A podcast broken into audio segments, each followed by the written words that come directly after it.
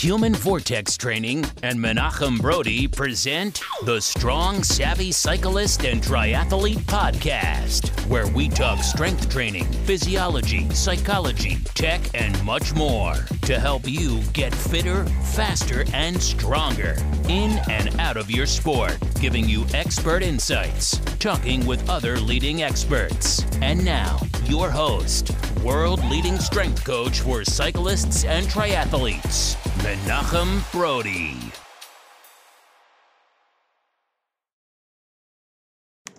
Hi, everyone, and welcome to this episode of the Strong Savvy Cyclist and Triathlete Podcast. As I'm sure you can hear, I'm a little bit under the weather today, drinking my pu'er tea and having a little bit of honey cake to try and get past this thing. I missed the boat and I missed the warning signs my body was sending me to get the echinacea going and the sambucol. Uh, but uh, I am doing well. But uh, it allows me to play one of my favorite sound bites of all time. So some of you will recognize this, but this is pretty much how I feel. Except I just love doing this podcast. So I am here, even though I am run down just a little bit and feeling under the weather. Who is it? It's Rooney Ferris. I'd like to have a word with you. Oh, I'm sorry. I can't come to the door right now. I'm afraid that in my weakened condition, I could take a nasty spill down the stairs and subject myself to further school absences. Save it, Ferris. Come down here. You can reach my parents at their places of business. Thank you for stopping by. I appreciate your concern for my well-being. I am not leaving until you come down and talk to me. But you're here talking to me. I just love that movie. I don't know who doesn't, to be honest. But today we're not going to do so much a Ferris Bueller's Day Out and just go and just rip and tear through the city. What we're actually going to do is we're going to talk today about professional cyclists and getting the strength training in that they need throughout the year. Now, this is something that I've been getting a growing number of emails, thanks in large part to the writing I've been doing for Pez Cycling News, as well as for TrainingPeaks.com and the courses Strength Training for Cycling Success that I have on Training Peaks University. Now, before you triathletes turn this off, this still applies to you. A lot of it applies to you because many of you are traveling or working long, hard hours. And uh, what we're going to talk about today are questions that I've been getting from coaches who are very forward thinking. Uh, these started off actually in the spring, coaches who had started taking my course last spring, uh, 2019 uh, as well as those who are taking it through the summer here. So, this is going to cover a lot of information. I go into more detail in my Strength Training for Cycling certification course, which will be released in the fall or winter of 2019. So, if you are listening to this before it's released, make sure you're getting onto the HV Training newsletter because you guys on the newsletter are going to get a very special offer, and uh, that's not ever going to come around again. So, if you're interested, make sure you go over to humanvortextraining.com and sign up. But for today, we're going to get into with some uh, pu'er tea. If you don't know what that is, it's a very strong, smoky black tea. It's very unique, kind of like the scotches I like, like Laphroaig. Now, I don't always drink scotch, but when I do, it's delicious. Uh, and in uh, small amounts, because I don't do it so often, so these bottles last uh, decades actually at this point. But let's get into the topic for today. One of the things that we want to think about with our athletes. So th- these emails have been coming primarily from coaches, although I'm sure some of you out there are professional cyclists or up and coming, going to Europe and races in, eh, racing in Kermesses and trying to get your racing legs ready to go and make that push to the next level. When we're talking about professional cyclists, we have to remember that most of you are going to be fairly young. So when we're talking about chronological age, uh, male or female, although females tend to be a little bit older, uh, just because that sport, thankfully, is finally catching up and catching on with women around the world. Uh, mostly the male cyclists we're talking about going professional are somewhere between the ages of 17 and 22. Now, I worked with the Pitt cycling team. That was the first team I ever coached before I moved abroad and worked with White City Racing. And most of those racers were the ages of 18 to 22. So uh, we had quite a good bit of success there, and a lot of that has to do with the coaching philosophy, uh, but also with the athletes who were in the club at the time and how open they were to having it be a two way street, not the old school of the coach tells you what to do, you just shake your head and go. But it was very much here's what we're doing, here's why we're doing it. Let's try it for two weeks, and then, as we've spoken about on this podcast, it depends and finding what works for that athlete.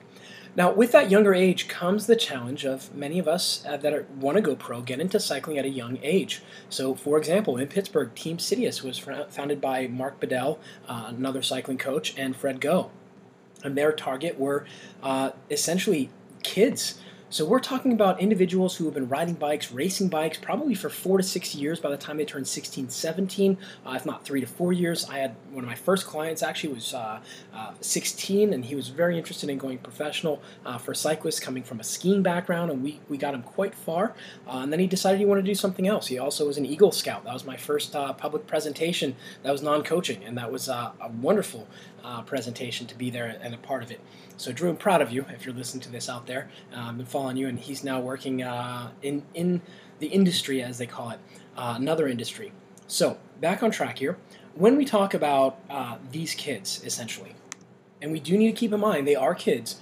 We're talking about individuals who are going through anatomical adaptation. Uh, also, they're going to go through a little bit of hypertrophy they're at this point in their lives where we can literally change the trajectory of their professional career by teaching them good strength training habits and how to balance it throughout the season.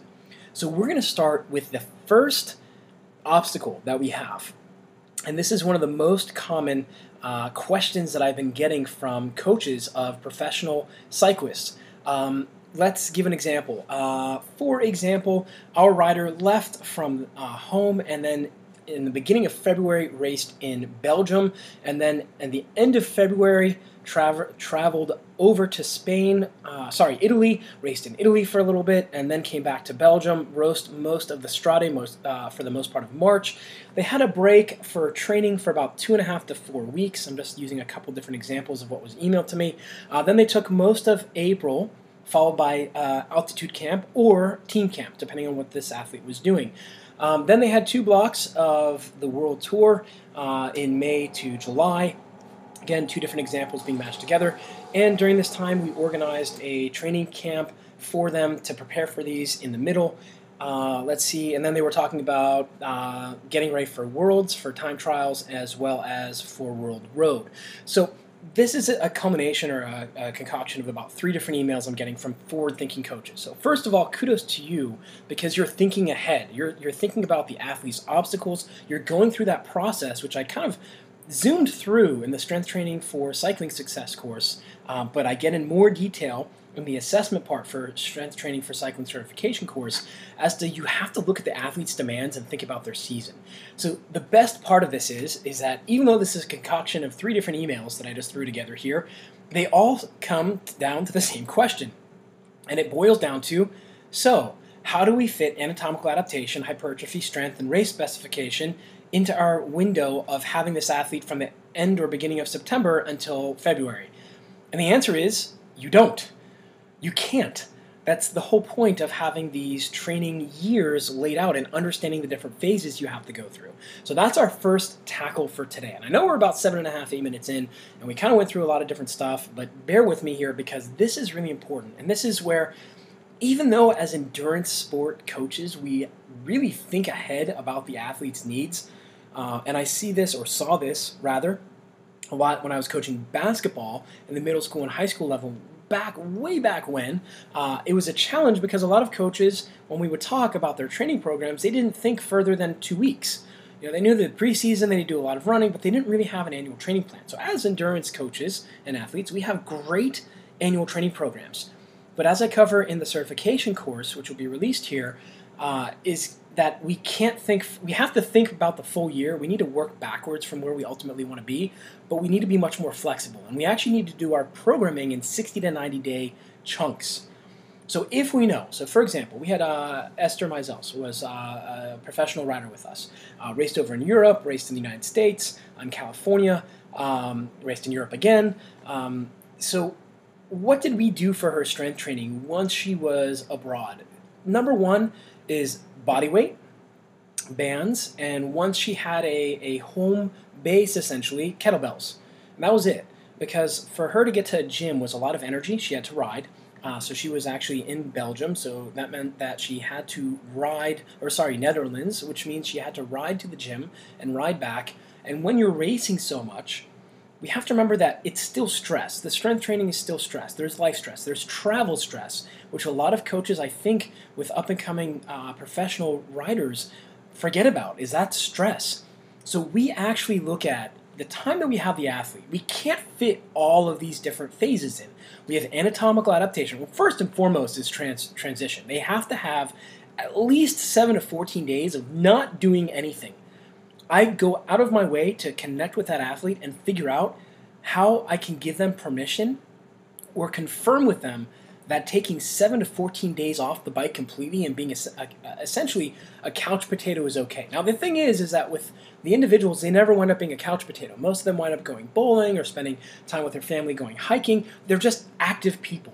But I tell them you are forbidden from throwing a leg over your top tube of your primary mode of racing for the next week no. No road bike, no time trial bike, whatever your primary mode of racing is, you're not allowed to, to put your, your leg over the bar, the top tube. A lot of them look at me like I'm crazy, like, but I'm gonna lose fitness. Exactly, you're supposed to lose fitness. This is the time of year that you are meant to digest. You're allowing the parasympathetic nervous system to rest and digest. You need that. You have to have that. Remember our four pillars of athletic progression. You have to have that. So we don't even go into anatomical adaptation like we do with the amateur riders. And those of you who've listened to a couple of the podcasts here, if they've been released or not, talking about uh, the base period of year and developing the aerobic engine, we talk about the transition, and some people you can go right into the weight room and start with anatomical adaptation, bodyweight exercises, light sets of 12 to 15, having them starting to learn their movements. That's okay. That is fine. But when it comes to our professional riders, we have to remember that we need to give them at least seven days to decompress. Now, if they are a new professional, it tends to be that they want to go ride, especially if they didn't have a good season, and you have to pull the reins back. If things didn't go as they wanted to, or the um, the director sportif lets them know that they're disappointed, the type of athletes that go professional in cycling are very intrinsically motivated. They're there not just for others, but much more so for themselves. So we have to pull the rein backs and give them very specific directives. Do not ride your primary. That doesn't mean they're not going mountain biking or cyclocross, but we also give them, or I give them at least, you cannot or should not hit a heart rate above, for example, 155 unless it is life or death. And I'm not talking about life or death because you want to win the, the $50 bet of the town sign sprint. I'm talking about there's a car in front of you or behind you, and God forbid you need to move quickly then you can of course move. But the rest of it should be easy peasy. People are passing you, um, but you should feel fast, and you should feel like the the Kentucky Derby winner being pulled back at the reins, uh, even though you feel like you want to push. Because now is the time. If you've played your cards right. The athlete should be mostly recovered, but we need to give them that mental recovery from that pressure. So let's say you give them seven days and they're getting antsy. Okay, we're going to start the anatomical adaptation. We're going to go about two weeks for this individual, two to three weeks uh, let's say they're 18 years old. It's their first season back from Europe. A couple minor crashes, you know, aches, aches and pains. Uh, maybe they had a couple stitches because they fell, but no concussions, no nothing like that. So we don't need to worry too too much about getting deep recovery, and that's a whole nother uh, podcast episode. Remind me, those of you who want that, write me and remind me to do that because it's not in the queue right now. But if there's interest, I will make it for this fall as opposed to next. Okay, once we've gone through that, seven days, let's say, and they, they're really ready to go, we'll start anatomical adaptation. I generally like to do this uh, as a part of light weights. So before they go to Europe, we usually know, unless you're in the rare position where an athlete comes to and they're, you know, kind of like, hey, I've kind of been self-coached, uh, I've had really good results, my parents and I saved up, or I saved up to go to Europe to try and have a go at it, or I got picked up by the juniors development camp at USA Cycling, whatever it may be, usually we have a run up of about six to eight months. Like we kind of know the athlete's going down that road, right? So we should have been doing already a little bit of, of weight training. Let's say we haven't. And remember, if you know an athlete's going down that road and you can tell that it's going to be beneficial for them to go to Europe next year, don't hold back on the strength training. Strength training is a year round thing. And this is part of the answer to the question. So let's say they didn't start. Let's say we just kind of, the athlete had an exceptional season, took a couple of podiums, uh, excelled, they were being uh, coached by someone else or self coached, and now they're coming to you. So, number one is anatomical adaptation. Let's start them out learning the movements. We want about 30 minute sessions. We're going to start off with five minutes, three to five minutes of soft tissue work. Then we're going to do a little breath work. Then we're going to do, yes, you got it, dynamic warm up. Right there is half of our session. 10 to 12 minutes, easy, right there. Now, the next 15 to 18 minutes for the rest of the session, and there's a reason we keep it this short, we are working on the primary movement pattern, number one, that the athlete has issues with. For a lot of cyclists, it's going to be an overhead motion, so we'll do something like a, a landmine press, uh, or we'll do something that's going to aid them to get better movement uh, from the landmine press. And then we're going to do a hinge pattern. So this usually I like uh, hover kettlebell deadlifts because it's teaching from the top down, or double hover kettlebell deadlifts. And the reason is simple: we're able to get six to twelve repetitions. We're going at a nice tempo. Uh, we'll use a little bit of tempo, so maybe not three one three one, but we'll go like two to four seconds negative. Pause for a second and then two seconds up. We want to teach the athlete its control and stiffness at the places that we want that we're after.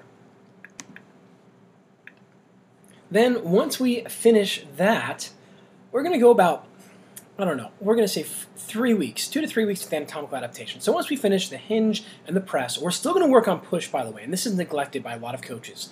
We are in a reaching position on our bike oftentimes, and that means we need to teach the athlete how to properly press horizontally press. The overhead press, the vertical press, we're not really going to get into. Um, but the horizontal push, we need to teach the athlete how to stabilize, how to, how to be able to manage that position. So that means we're going to do like Blackburns. So if you look at the HV Training YouTube channel, you'll be able to find that. Uh, and we'll do wall scap slides or something of that nature, whatever the athlete needs. So that's about two to three weeks for anatomical adaptation. Then we're going to take them into hypertrophy. During these two to three weeks, we want the athlete to leave the strength training session saying that they can and want to do more. And we need to teach them to reserve that energy. We are building a reservoir of energy. We are restocking everything. And this is a big challenge for a lot of riders who go to the world tour the first year. Um, usually you're doing a lot of riding. I mean, You know, we're talking about pinning on a number and, and racing you know, between 45 and 60 days a year. A lot of beginners are probably going to be between 45 and 50. That's a lot of racing days. That's a lot of training stress, and we need to refill the reservoirs. And if you're if you want a first-person account, check out the book by Charlie Wegelius called Domestique.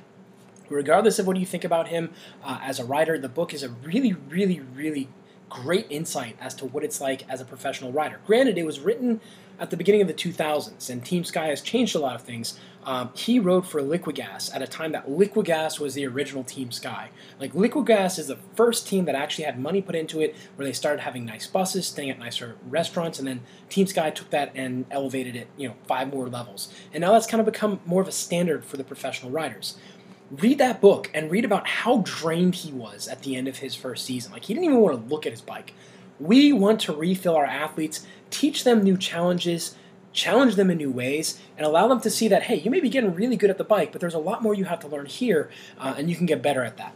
So we're going to balance that. And then the hypertrophy stage, that's going to be most of the time they're going to be with you. So we're already down a month.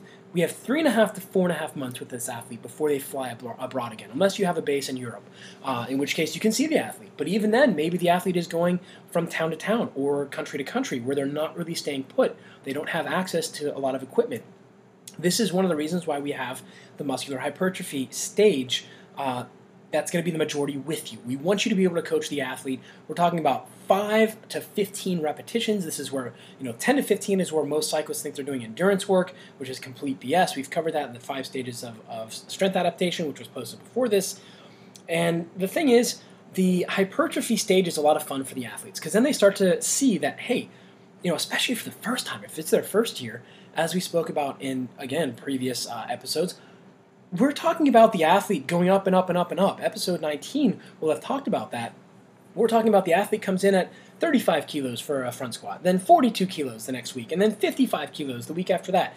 And they're thinking, oh, you're the best coach ever. And you're very honest with them, say, no, you are an athlete, you know your body best, you're creating, uh, you're producing stiffness at the place that you need to in order to produce motion at the places that you need to. And this is neurological adaptation. This is your body figuring it out. So this is a huge boost. And for a lot of individuals who are coming back from their first year in the professional peloton, it's a huge boost to their confidence that they, you know, especially if they had a bad year, they're going to feel a lot better about themselves. They're going to be like, I can do this. And for some of our riders who tend to be a lot more introverted and not really connect with us as coaches, even though we're doing the best we can, this can be you, you can tell they're looking forward to the strength training exercises or the sessions with you or on their own, and that allows you to really make a connection and boost their confidence and build them up for next year. And this is paramount.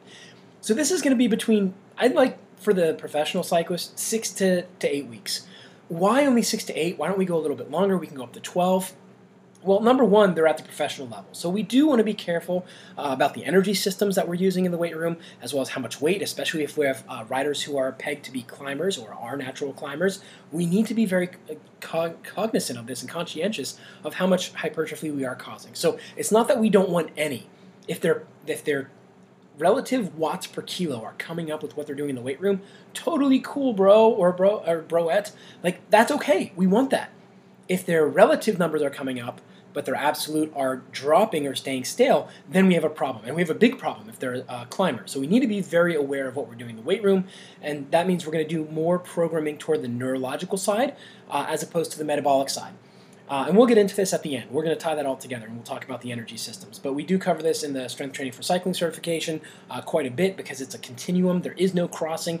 Either you're doing neurological work or you're doing metabolic work, and you need to be careful with your professionals, especially as they get closer to race season or peak season. Now, we've gone through anatomical, we went through a week off, 7 to 14 days off. Then we went through anatomical adaptations for 2 to 3 weeks. That's our first month. Then we have hypertrophy, let's say 8 weeks. That's 3 months. Now, the last 4 weeks, 4 to 6 weeks that you're going to have the athlete for, between 3.5 to 4.5 months, you have the athlete. Now we're going to get into max strength. So, max strength is going to be our opportunity to really allow the athlete to tie things together and for us to be able to see some of the weaknesses or the cracks that they may have when they get into the season as they travel. So, the max strength, remember, you are working with a professional. They are getting paid to ride their bike. You are going to allow them to have some deviation that goes a little bit further along that spectrum than the amateur athlete because it is their job, it is their livelihood. And because of that, you also need to be really smart. This is going to mean you need to really dial in to that athlete's abilities to recover, tissue, tissue resiliency, and really understand the nervous system and read the athlete on that day at that time in front of you. You need to be very careful with this. And it's always better to leave some gas on the tank than to go, oh crap. You don't want to have an oh crap. You don't want to do that. So if you're ever unsure, err on the side of one less rep or one less set. Leave a little bit in the tank. It's going to allow the athlete to be more resilient. It's almost always, no, it is always better to leave some in the tank than to go too far and the athlete's sore or beat up. We don't want that. So the max strength, four to six weeks. That means we're probably, if they're there for four weeks, we're probably going to keep the same programming and then we're going to ramp them up just a little bit towards the end. And then the travel week, the week we know that they're flying, I generally like to have them one to two days before they fly is when we're going to do their last strength workout. And a lot of them are already going to be focused on the bike and they're going to want to go out for the long rides. Why do I like that one big last one?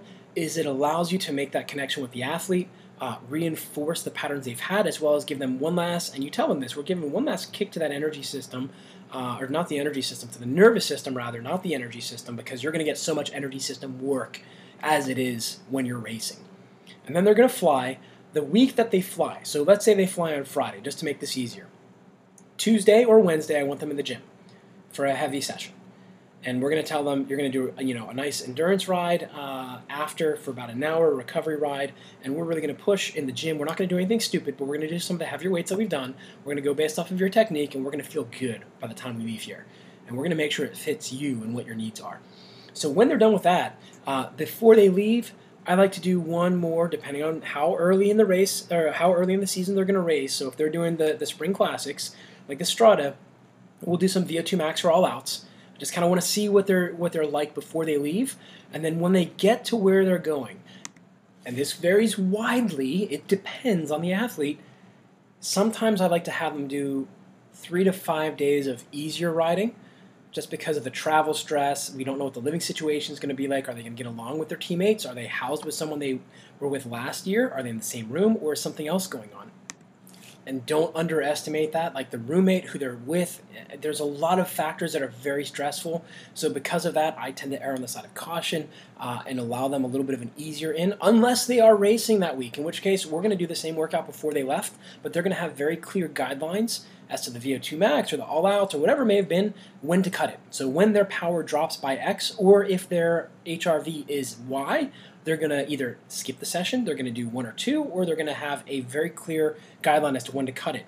Now, when it comes to strength training, they're going to do movement sessions. We need we don't need development once they start racing. We need stimulation. That's it.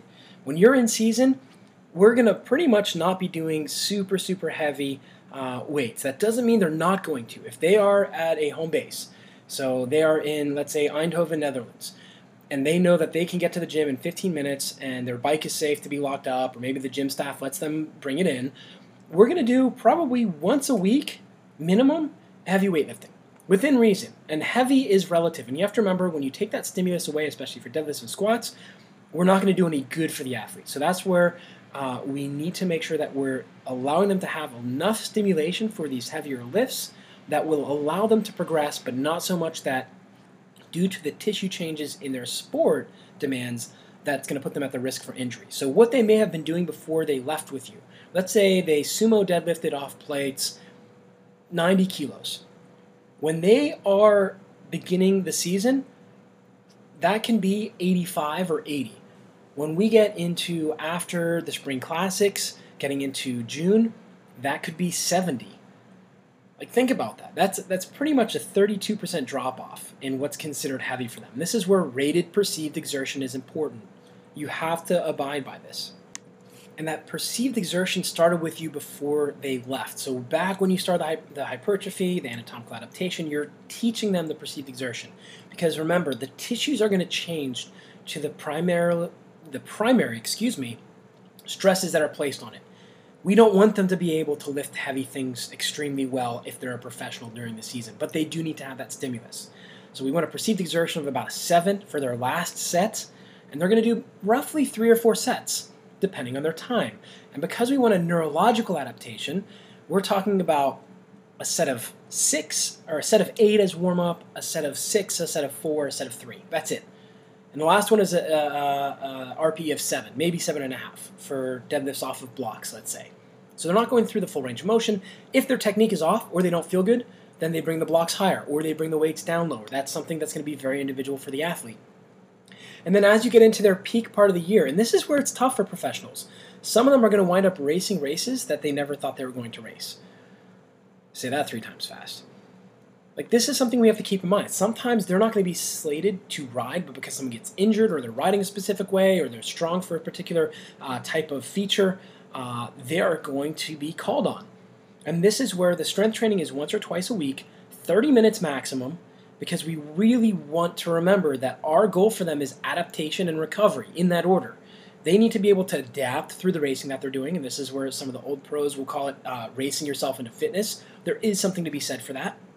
But the other part is adapting, and that requires hormonal balance, as we talked about the four pillars of uh, athletic progression neuromuscular, cardiorespiratory, metabolic, and hormonal. All of those need to be together to allow the athlete to progress.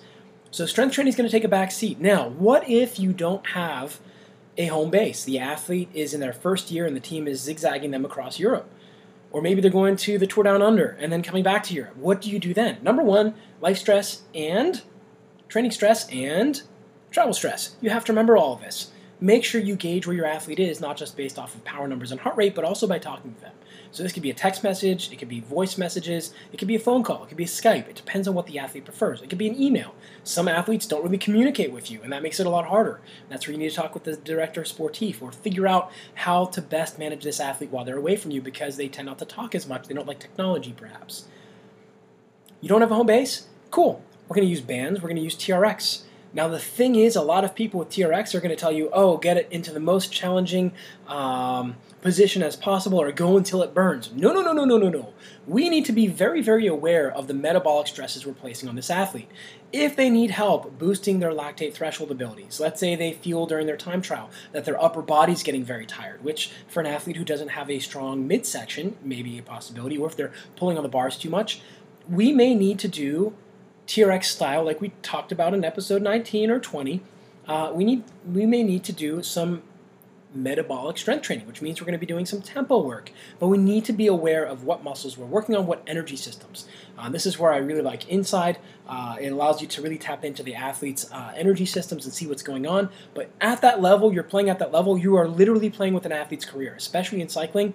It can be very short. We're talking two year contracts, super fierce, lots of people trying to come up. So you need to be on your ball, the balls of your feet for that. So be on the ball for this A little bit less is more, but you should be doing at minimum, at minimum, if you're afraid to screw up the athletes' uh, energy systems or you're afraid to hurt them because it's your first year, start with three to four times a week, 10 minute dynamic movement sessions. This is where you go through five, uh, three to five minutes of soft tissue work. If they're with a good professional team, if they're at the World Tour level, they have soigneurs, so you don't have to worry about that.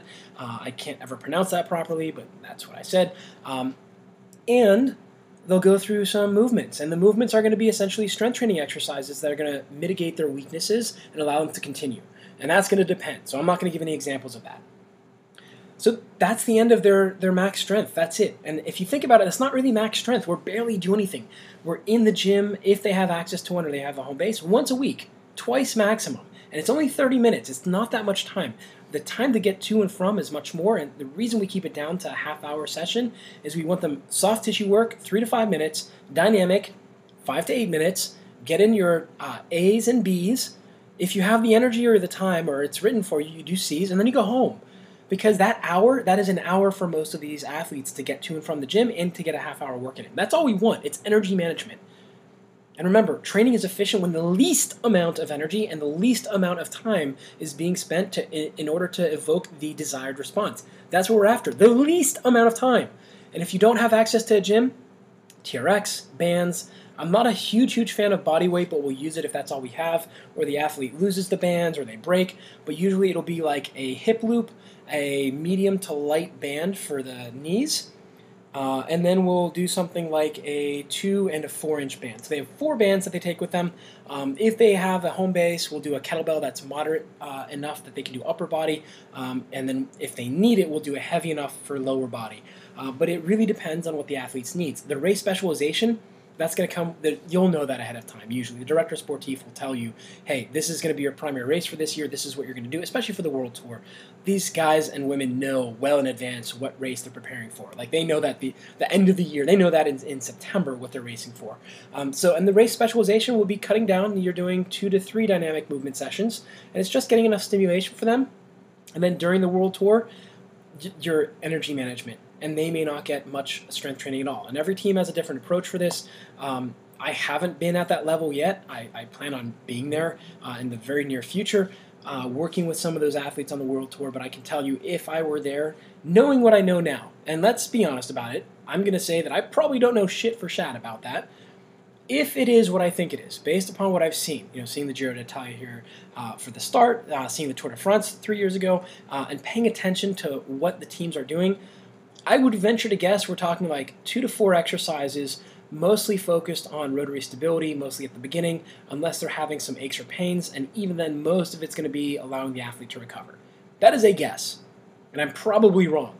So I'm not going to sit here and pretend to you like, oh yeah, just do this, this, and that. I can't stand that about people. If you don't actually have experience there, don't don't tell me with certainty. Be honest. Say I think this is what it would be like, but I'm probably wrong. So I think this is what it would be like, but I'm probably wrong. Um, and I'd be interested if any of you are athletes, uh, riders at that level. Share with me. Send me an email, uh, Brodie, B as in boy, R O D as in dog, I E, at humanvortextraining.com, or you can hit me on Instagram at HVTraining and tell me what is it like during the world tour or those long two week or 10 day races? What does your strength training look like, if anything? Does your team even believe in it? Do they discourage you from it? Uh, let me know what you think. We're going to return after this short little intermission. We're going to talk about programming and how to accomplish this for professionals because a lot of people feel the need, and each one of these uh, several emails I received, they're really trying to focus in and do too much in one program. So we're going to talk about that after the break. Want to learn more? Check out humanvortextraining.com for more on this topic from Coach Brodie and today's guest.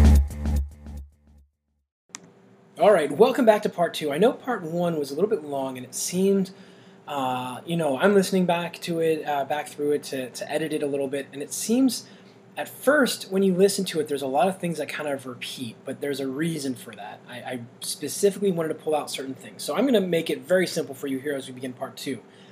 Number one, you cannot jam a full year's worth of training planning or training program into three and a half to four and a half months. That's like having a cyclist come to you and you say, Whoa, you're a professional cyclist. We're going to do all of your training from September until February, and then you're only going to uh, ride your bike when you really have to at that point.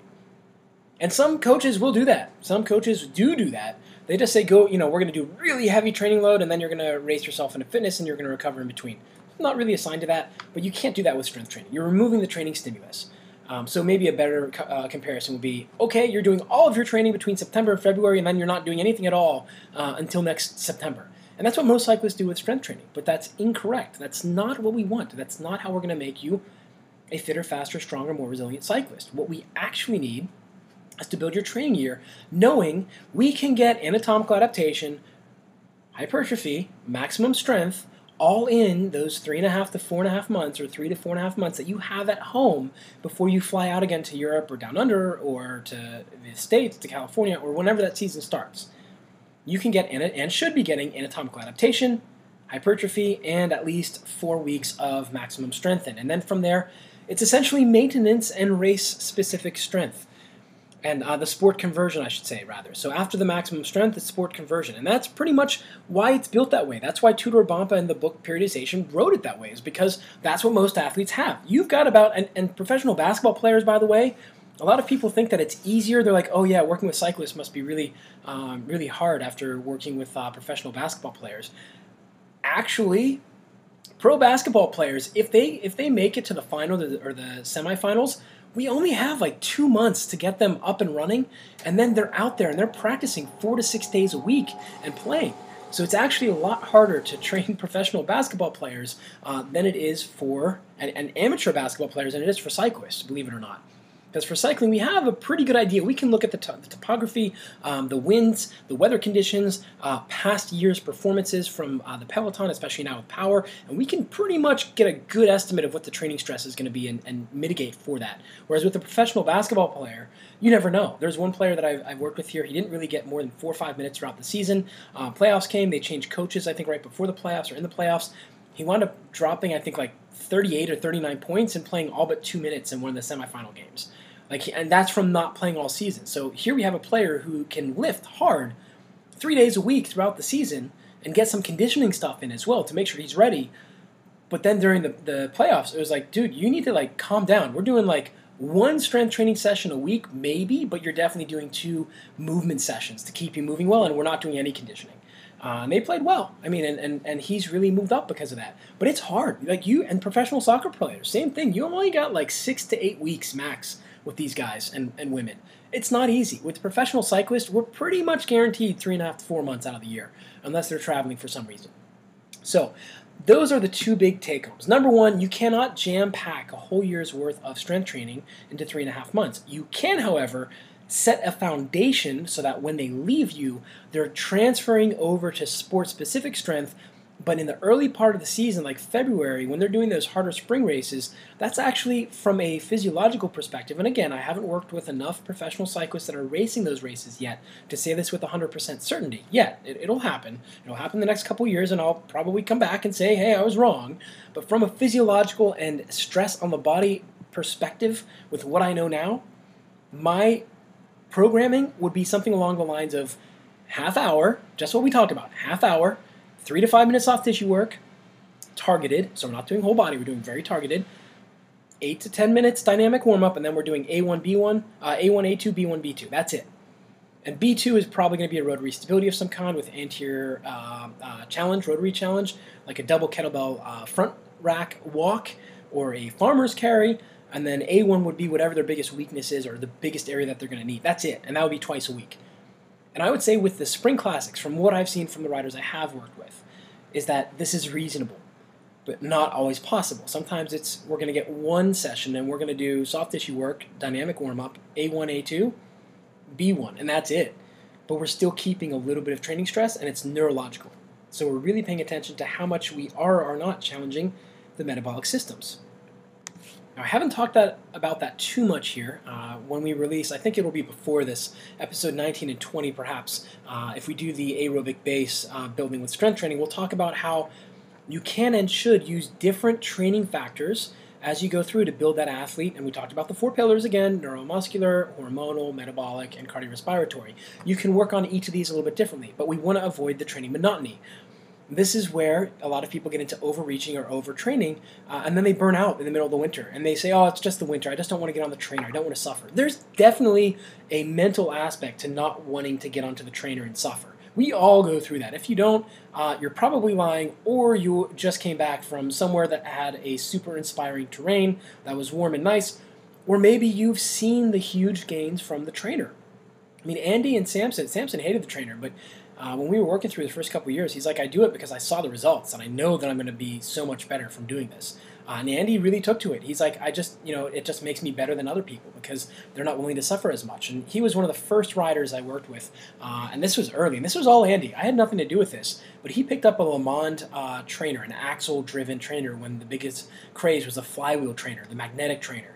Uh, and he was early on that because he recognized the, the feel was much better. It's a flywheel driven uh, resistance trainer. Those were back in the 80s and early 90s. They were proper, uh, properly uh, uh, popular, rather. And that's why uh, they're called LeMond because that's what he made. And now they're coming back into vogue with the Wahoo and KICKR and everything like that. Um, but for most of us, we want to have that balance of strength training. We need to have that balance of strength, strength training. But we need to be aware that when you're doing sets essentially over five, and especially, especially taking short rest periods. And this is something that at the beginning of my, my career, strength training cyclist, it used to drive me crazy. I'm now at the point where I'm like, it's not their fault. They don't understand what we're actually after. A lot of people think you pick up the weight, go as hard as you can, get out of breath, and then keep going. And there are tons of personal trainers out there who are doing exactly this. Oh, you're a cyclist, you need more endurance. No, they don't. You're already getting so much freaking endurance out on the bike, unless you're being uh, a total Fred, and I will say that because I was one of them where I'm pedaling, pedal, pedal, and then coast, coast, coast, and then pedal, pedal, pedal, coast, coast, coast. We spoke in previous episodes about how I gave Andy the assignment of, dude, you're riding a triple and you're to keep your cadence above 100 all winter, no matter what the terrain triple. And he got made fun of, and he had a breakthrough year because we were training the nervous system. And that's what I kept telling him. We're training the nervous system. We want to see a nice, smooth power file. And over the course of the winter, it is amazing. It looked like a little brick road instead of spiky like the uh, voice files I have here and most of your training files that you have at home. And this takes a lot of practice. It's a different type of training stress. And going into the gym and just simply winding yourself and pushing yourself as hard as you can, you're now doing another metabolic workout. You're doing an energy system workout. You can kid yourself and tell yourself that you're making yourself stronger. Maybe you are. Maybe you're making the local uh, or used muscles to be stronger to go for that period of time. But you're placing more training stress on yourself, just like you're already getting on the bike six, at least six hours a week. We want to balance it. We want neuromuscular adaptations. We don't want metabolic, not yet at least. We are laying the foundation. That means you need to rest between three and four minutes in between your sets. And slow down your repetitions. There are so many cyclists and triathletes are even worse where they're going too fast. So this is the second question that I got: is how hard should it be for my athletes um, during this time that I have them at home? How hard should these workouts be? Uh, one specifically says, "Do I want them crawling out of the gym?" Another from another coach asks, um, should it be where they, they kind of feel like they haven't really done much except for the the specific set itself? Uh, and the other says, I have no idea. I just know that I've been giving them sets of 10 to 15, uh, which is total hypertrophy work, and I now understand from your course it isn't really true. And I kind of knew that, you know, from looking at my athletes. I'm like, there's got to be a better way. Thus, I took your course, uh, Training Peaks University. So the answer is is that this is kind of like a conjugate method. Right? So the conjugate method, uh, Louie Simmons is a really popular powerlifting coach. If you want to read stuff and really go down the rabbit hole for strength training, pick up his books. They're expensive. They're about 100 bucks a pop, but he's one of the best out there to do it. Now he's training with powerlifters, and you need to remember that. Now powerlifters, just like Olympic weightlifters, and a lot of people don't realize this, are very wary about their weight because we are divided by weight class. And this is how I really went down the I first went down the rabbit hole of really strength training, not just working out and lifting weights. So I went from, you know, sneaking into the weight room at the age of 12, 13 and reading Men's Health and, um, and uh, Muscle and Fitness or Muscle and Fiction as I like to call it now and a bunch of other stuff uh, and just sneaking into the, the weight room and doing stuff uh, into working out with my friends in middle school and high school. Uh, and then at the end or middle of, of, of high school, at grade 10, I got into actual powerlifting. And I thought you're just going to pick up stuff and get as big as you can. And my coach was like, no, it's all, you know, you want to think about your weight and what your numbers are, and you want to stay within that weight class because you don't want to have to drop weight too much. A lot of people forget this, so that's a book that you should definitely pick up. Now, when it comes to the actual programming, uh, this is where we have to tell our athletes number one to slow down. We're not looking just to pop up and down out of the squats as fast as you can. We want sarcolemmic hypertrophy, where the actual contractile fab- fibers that increase strength allow us to be able to get stronger, connective tissue strength, the fascia, the, the tendons, everything. And we also want to have stiffness and control through the movement. So this is where we like to use tempo. So that one will definitely be released before this one is. So I think this is going to be number 21 or 22, uh, depending on, on how things go here. But essentially, what we're looking for is we want to teach the athletes to slow down and go through the movement in a good fashion. So this is where the sets of five, we're going to get a more neuromuscular and hypertrophy response and getting time under tension. And then as you go through this with the programming, uh, the thing is, is that, you know, the other thing that all of these coaches ask for, can you give us some more sample programs?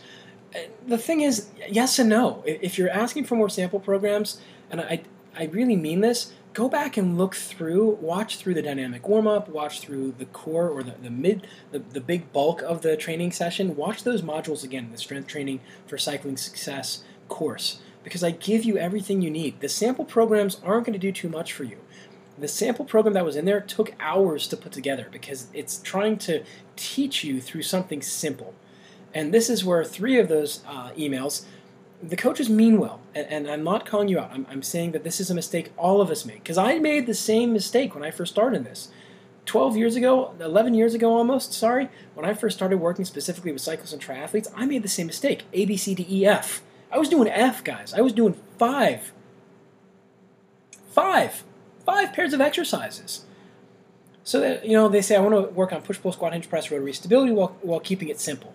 Um, and we're going to do two to three days a week uh, and we have five sets of exercises uh, A, B, C, D, E. No, no, no, no. And and each one of them, what's what's very I think telling is each one of these sample programs that they sent over all had some type of rotary stability and a regular front plank. You don't need to do both. Choose one. You don't need to do both. You need to teach the athlete how to move differently. So just popping in the front planks because they're they're familiar with it can actually derail your progress with this athlete because you're trying to teach them new movement patterns how to move better. So we need to take that out. We need to think about that. That's number one. Number two is think less is more. When we talk about keeping it simple, we're talking about essentially when we're doing two days a week, we want a full body routine. When we're doing three days a week, we can do a full body with a focus a little bit more on where their weak parts are. I wouldn't do four days a week with a professional cyclist in the strength uh, department unless they had major issues. Like we're talking ITB syndrome, uh, major arch issues, back issues, and even then, two of those days are going to be stimulation. One of them is going to be a development. We're really pushing heavy weights. Um, excuse me. And then the other one is going to depend on where the athlete is for that week and, and in their training block.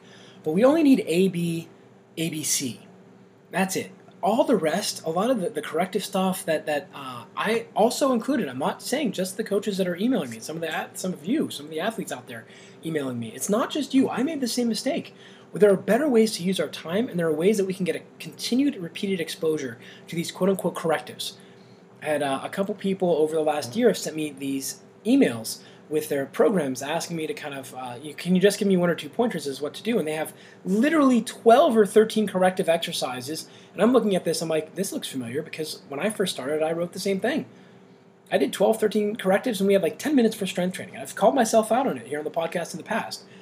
A lot of the correctives, choose the two or three that are going to be really beneficial for this athlete. They're going to help address, re, help them learn or relearn movement patterns. Put that into the dynamic warm up and then the end of the dynamic warm up should be preparing them for that day's session, depending on what they have. But we don't need A, B, C, D, E. A, B, C, maximum. That's going to be the vast majority of our athletes. Rarely, rarely, unless an athlete has a lot of time on their hands where they're not employed, or maybe they're a high school kid, or maybe they're not taking college courses, maybe if they're getting great recovery and adaptation to their on bike stuff, maybe we'll add in D. But that's going to be pretty rare, to be honest that's one of the great parts about being able to teach people and, share with the courses and, and, the certification course is I want you to get through and pass these mistakes as quickly as possible.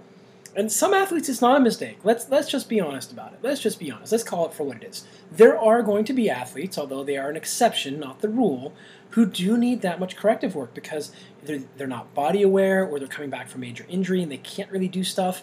But there's always a workaround that you can do. You know, um, there's a number of things when an athlete is injured. I have a, a collarbone and broken hand program up on Training Peaks. Uh, it's not popular, but when people purchase it and they, they go through it, they're like, wow, I never thought that I could get back into shape. You know, I tried to get on the bike and I just thought I wanted to have a training program. Um, and, you know, yours said collarbone, broken collarbone. I was like, oh, okay, there's a, a shot. And I, at first I scoffed at it because it wasn't that much, but after the third week, I was feeling so much better. And by week five of the program, I just felt like I was back almost to where I was before I injured uh, the, the body, before I broke my collarbone. This is common. You know, that that's something that you can find a workaround because a lot of athletes or coaches think, oh, just get on the trainer and keep riding hard. You have to understand the healing process and what the body needs to go through, tissue wise, uh, energy system wise, de- energy demands on the body. You know, when I when we're talking about broken bones, that takes a lot of energy. And a lot of riders, the first couple of days are really, they, they, they still have, you know, their bodies in hyperdrive because it's a fight or flight, it's a major injury. But day four, day five, after you break a bone, I'm telling you, man, you know, you're, you're tired. And to, to push through that, your primary objective at that point is to recover. But now we're getting a little bit off topic. So when it comes down to actually getting the athlete that programming, we're talking about ABC. So don't overdo it. We're going to talk about uh, First is soft tissue work, three to five minutes maximum, targeted, whatever happens to need to be worked on. Um, they shouldn't spend more time than that. Then we have the dynamic warm up. And in that dynamic warm up, start off with the first three to four exercises or two to three exercises being the same for all three or four days a week that they're coming in and strength training. Again, four is going to be very rare, but it can happen. Uh, so those three days a week they're coming in, the first three exercises are targeting their biggest issue that they need to get. So we're getting it three days a week, not twice a week. And then from there we get three, maybe four dynamic movements that are preparing them for the specific workout for the day. And then we're doing A1, A2, resting for three minutes, repeat however many sets you have, B1, B2, rest for three to four minutes in between, however many sets you have, and then C1, C2, and then they're gone. We'll do some cool down at the end. I like to do breath work, especially if you're just beginning with me. We'll go through uh, breathing exercises. Although nowadays a lot of athletes tend to want to get on their phone and get out. It is important, especially during the season, to get that little bit of cool down. Um, that's it. So it, it really is that simple, and I think a lot of people are, are kind of losing that. You know, now that we're starting to realize as a whole, for both cyclists and triathletes, as I start to lose my voice here, uh, now that we're rec- recognized as, as a whole, there are way better ways than what we've been seeing to do strength training for cycling. But the problem is, is that when it comes down to actually finding those resources, it comes down to something like this. Here. Adamowski. Adamson. Here. Adler. Here. Anderson. Anderson. Here. Bueller. Bueller. Bueller? Bueller? Um, he's sick. My best. We're going to stick with the Bueller thing. That's what it's like when you're looking for good strength training programs or information for cycling or triathlon online. And that's what pushed me to make these courses because it was just, you know, for lack of a better term, I didn't like it. I really didn't like it. And some of it, frankly, pissed me off. I'm like, why are we doing stuff from the 1970s and 80s when we are so much further ahead? Not going to get on the soapbox today. But when it comes to planning for your professional athletes, that's what we've got. All right, so to recap for today, it was an awesome episode, wasn't it? We really covered a lot, and we went into depth on some of the stuff, and I, I can already sense there are a couple questions that I didn't answer, uh, but I'm going to let you guys and gals contact me with those because it's going to be very specific uh, to what you or your athletes are needing. So, number one, we covered at the beginning, you're not going to jam a full year of strength programming into three and a half months. You're going to get a uh, transition. You've got to get that. I can't stress that enough, especially if your athlete's coming back and they had a great year. It's energy management. You've got to refill the reserves. You gotta. You gotta give them something else. You gotta. Sometimes you have to be explicit and say your heart rate is not to go above 150 beats per minute ever, unless it's life or death. And if it's life or death, I want witnesses, right? You got to be very explicit with them, and you have to explain to them. Again, they're young; they don't have as much experience in understanding that they need to refill those energy stores because next year, especially if they have a good year, there's going to be a lot more work for them to do. It's going to be a lot more demanding. It's not going up you know, half a level. You're going to be taken up another two levels. Expectations are higher. You're now in your second year, which means you're in a contract year, and that's a lot of pressure, and you've got to refill the mental and physical energy stores. So that's number one. 7 to 14 days off the bike, the primary type of bike that you ride, or away from biking altogether. Go swimming, go hiking, go do something else. Don't put them at risk for injury. And some athletes, yes, be a couch potato for a day, uh, for a week, a week and a day. It's not going to kill you. Yeah, your top end's going to fall off. It's supposed to. And then build back up. You've got to go through that and restore the energy systems and the mental energy in particular. Then you're going to take them through hypertrophy. Again, I like to do about eight weeks, so we get two months there. So that's that between the transition, the anatomical adaptation rather, is uh, about three weeks. So we have uh, two weeks off, anatomical adaptation at three weeks, hypertrophy eight weeks. We're now up to uh, three months and a week. Then we're going to have essentially max strength. We're going to get at least two weeks in before they go. If you're having an athlete that really is only home, and this is rare, they're only home for three months, anatomical adaptation for two weeks unless they're brand new, in which case you would keep it at three, hypertrophy for six, and then max strength for four. And that's going to fill up your three months. Hopefully, your rider is going to be home a little bit longer than that. At that point, again, they're going to know what their specialization for the year is, uh, when they're going to go to different parts of the world for training camp, uh, as well as when the team is going to have uh, different things for the different squads that they're uh, going to be running through, either recon or going to get in shape. So you're going to generally know that well in advance. Now, for the lower level professional teams, it can be willy nilly. They shoot from the hip hey, so and so had a great race this weekend. I, I, want you to race next weekend in the Amstel Gold Cup. What? I wasn't slated to race that. Yeah, but you're riding better than three other riders, so you're going to go. Uh, okay. Again, energy management. The least amount of energy and the least amount of training to get the desired response. That's what we're after. So once we go through that, so we have, again, one to two weeks off or transition, uh, doing some, something else, definitely not on their main bike. Definitely not. Now, that doesn't mean take out your old bike. It means if you're road racer, don't ride the time trial bike or ride a mountain bike or a gravel bike, something else. Then we have the anatomical adaptation, two to three weeks, hypertrophy, anywhere from four to eight weeks. Then we have max strength, at least three weeks before they go. And then when they travel, that week before they travel and the week that they arrive, uh, it's going to be dynamic sessions, stimulation, I like to call it.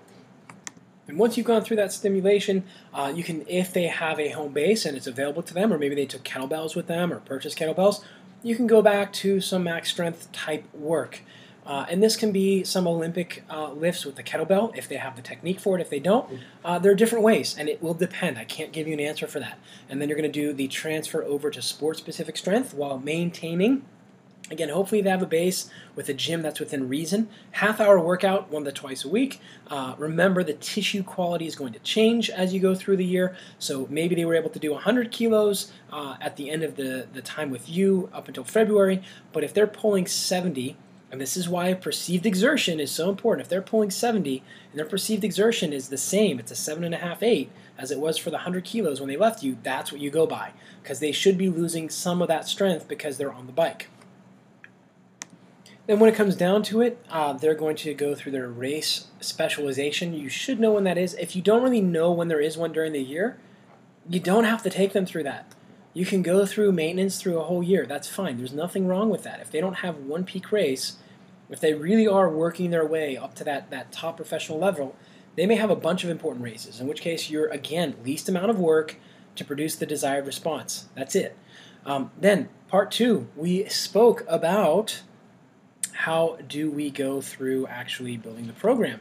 Uh, well, we want A, B's, and C's. We don't really need much more than that. Uh, and the thing is, a lot of people, and I, I, think that's what it is, is overlooking the dynamic warm up and the soft tissue work and the breath work at the beginning. You can get a lot done with a half hour strength training session, uh, three days a week, if you are paying attention to what the athlete needs are and you're writing your programming well. Now, that takes years to get to that level for just ABC, uh, or AB rather. But most of you out there are smart enough. Like some of the questions I'm getting are just excellent. I can see the thought process and how far along you are. And it sounds like a lot of you have been thirsty or looking for the courses and the certification course that I've been putting out for quite some time. Uh, so it's almost like you guys were waiting for the other shoe to drop, so to speak, and really waiting for this to, to happen. So um, very, very uh, excited to see that. And the thing as we go through to, to finish here is don't think that you're going to have the perfect program, but know that every time you go to write a program, you want to get 1% better. So this is where keeping track, keeping everything in a, a, local place is very important, getting athlete feedback, teaching them to, to, to guide their exercises and the weight selected by perceived exertion, not by definite weight. We don't want absolute weight. How much you deadlift is irrelevant. However, the inter and intramuscular coordination that it takes and pre- producing movement by creating stiffness and control in the places that you need it in order to execute that is 100% what we're after. So that's the last take home. And actually, maybe it should have been the first. Teach your athletes to go based off of perceived exertion and don't try and jam in a whole year's worth of strength training into the little bit of time that they're with you. Now, some of you may be saying, Coach Brodie, you contradicted yourself because you said you can't fit anatomical adaptation, hypertrophy, and max strength into the time they're with you, but yet you did. I did, but that maximum strength should actually continue a little bit. So for the riders who have a home base in Europe or they know where they're going and that there's a gym close by that they can use or that they had kettlebells that they purchased or can have uh, at, at the house, they should continue that strength training.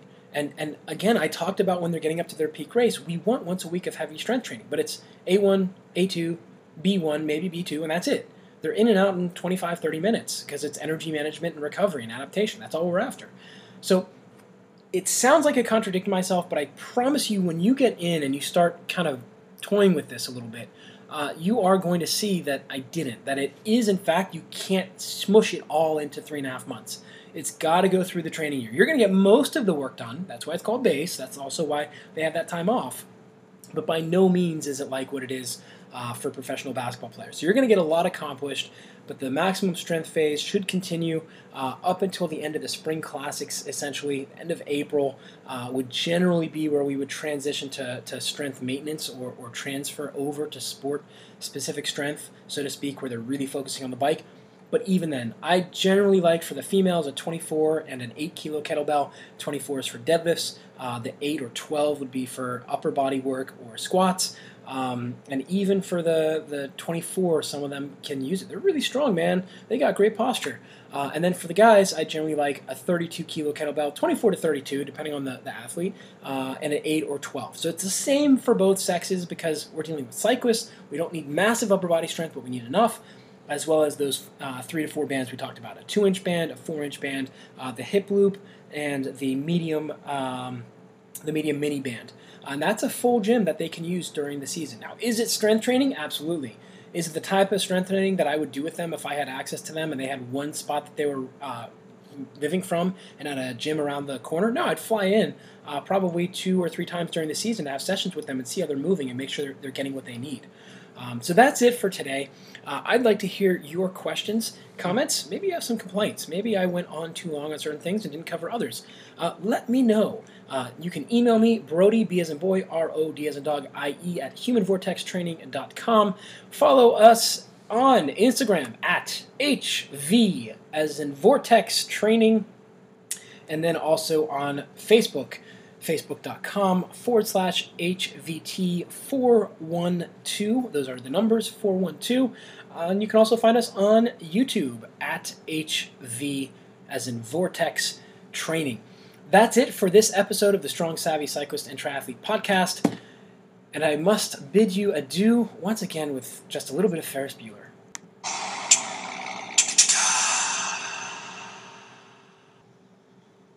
You're still here? It's over. Go home. Go. That's it for today. So until next time, remember train smarter, not harder. Please like, share, and give us a thumbs up and positive review wherever you downloaded this fine podcast. And remember, it is all about you. That's it for this episode of the Strong Savvy Cyclist and Triathlete Podcast with world leading strength coach for cyclists and triathletes, Menachem Brodie. Don't miss an episode. Hit that subscribe button and give us a review. For more exclusive content, visit humanvortextraining.com or get the latest expert videos from Coach Brodie on the HVT YouTube channel at HV Training.